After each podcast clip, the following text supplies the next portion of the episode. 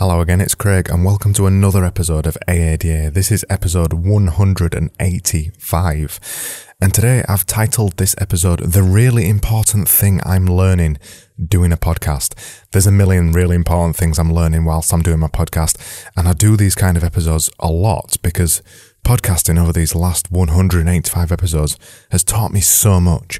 It's taught me so much about marketing. It's taught me loads of things about marketing that I thought I knew but I actually didn't.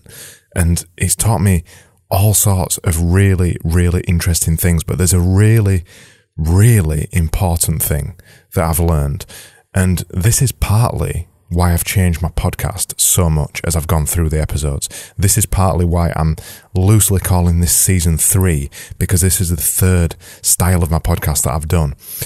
And you'll have noticed in this third style of podcast that I've done that I'm just being myself, that I'm just talking to you and I'm just being normal and human. And that is the most important thing ever that I've learned about my podcast.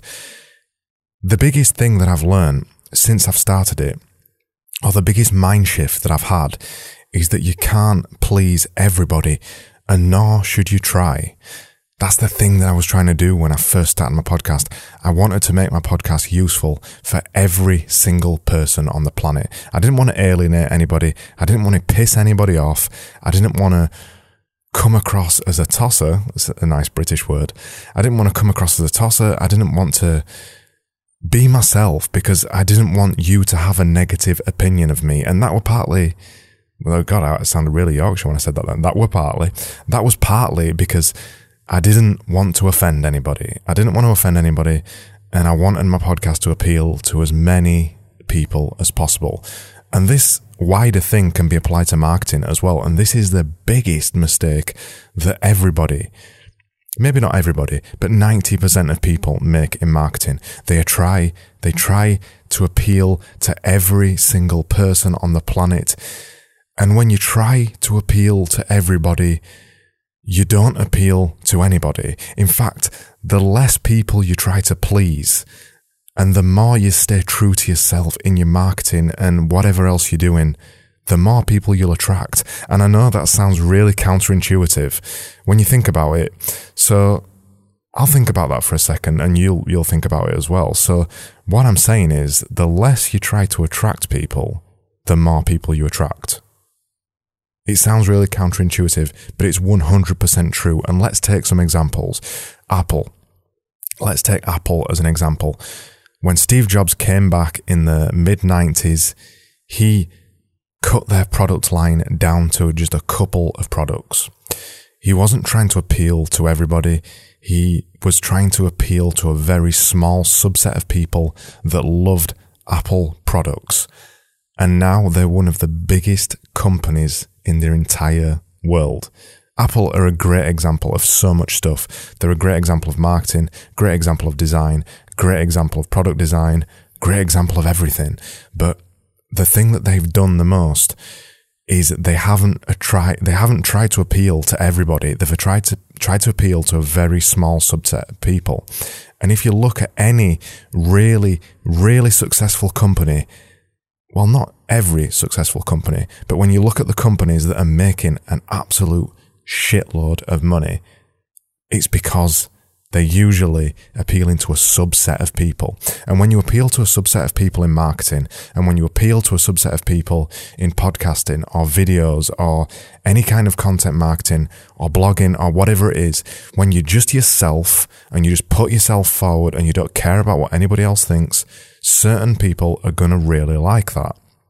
And because you're showing your true self to certain people, you'll gather raving fans. You'll gather You'll gather people who absolutely love your point of view. You're going to gather people who absolutely hate your point of view as well. And they're going to hate your personality. They're going to hate the way you talk, the way you write.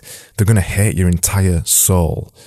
But having 50% of the people hate you and 50% of the people absolutely love you is better than having 10% of people like you, kind of, and 90% of people who just do not care about you whatsoever, who've never heard of you, who've listened to one of your podcasts, who've listened to a video or who've read a blog post or whatever it is, and they just don't care. The worst thing in marketing is for people not to care. You don't want anybody to just not care. You want everybody to have an opinion of whatever you're doing. And that goes for marketing, that goes for the products that you're making, and that goes for pretty much everything. This is what this book that I've been reading recently, the uh, the oversubscribed book, it talks about this concept a lot in there. And it talks about the fact that the only way to become oversubscribed is to not go to a mass market, to go niche or niche as Americans try and call it. Is to go niche. And what niche basically means is that you try to appeal to a smaller set of people. You automatically do that when you stop trying to please everybody and you just try and be yourself. But there's actually effective tactics that you can do to go even lower than that, to not even just be yourself, but actually appeal to one industry in your marketing or appeal to one location with your products that you sell. That is niche to a lower level. But even if you just niche your marketing by just being yourself, you'll suddenly realize that everybody loves your content way more because they know you. They know you. They might have met you before or they, they might have um, heard of you before. And once they see what you're doing, they'll love it because you're being yourself. Nobody wants to listen to another radio presenter, in podcasting particularly. No one wants to listen to a really polished radio presenter. Nobody wants to, well, well, some people might do, maybe they do, but most people don't want to listen to that. People want to listen to unique voices. People want to listen to people who get ranty. People want to listen to people who get mad. People want to listen to somebody who's different. And that is what's so important. That's what's really important in podcasting. That's what's really important in marketing. And that's what's really, really important in life as well. Just being yourself. And when you're yourself, some people are going to hate your guts. That's fine. But some people are going to really love you as well. And if you kind of try and skirt just down the middle, so you try to appeal to everybody, you're never offensive to this person. You're never offensive to that person. You're just vanilla. And let's be honest, nobody likes vanilla. Unless it's a vanilla McDonald's milkshake, then they're pretty nice. But nobody likes vanilla, generally. People don't like beige, do they? Everybody wants something better than beige. That was episode 185.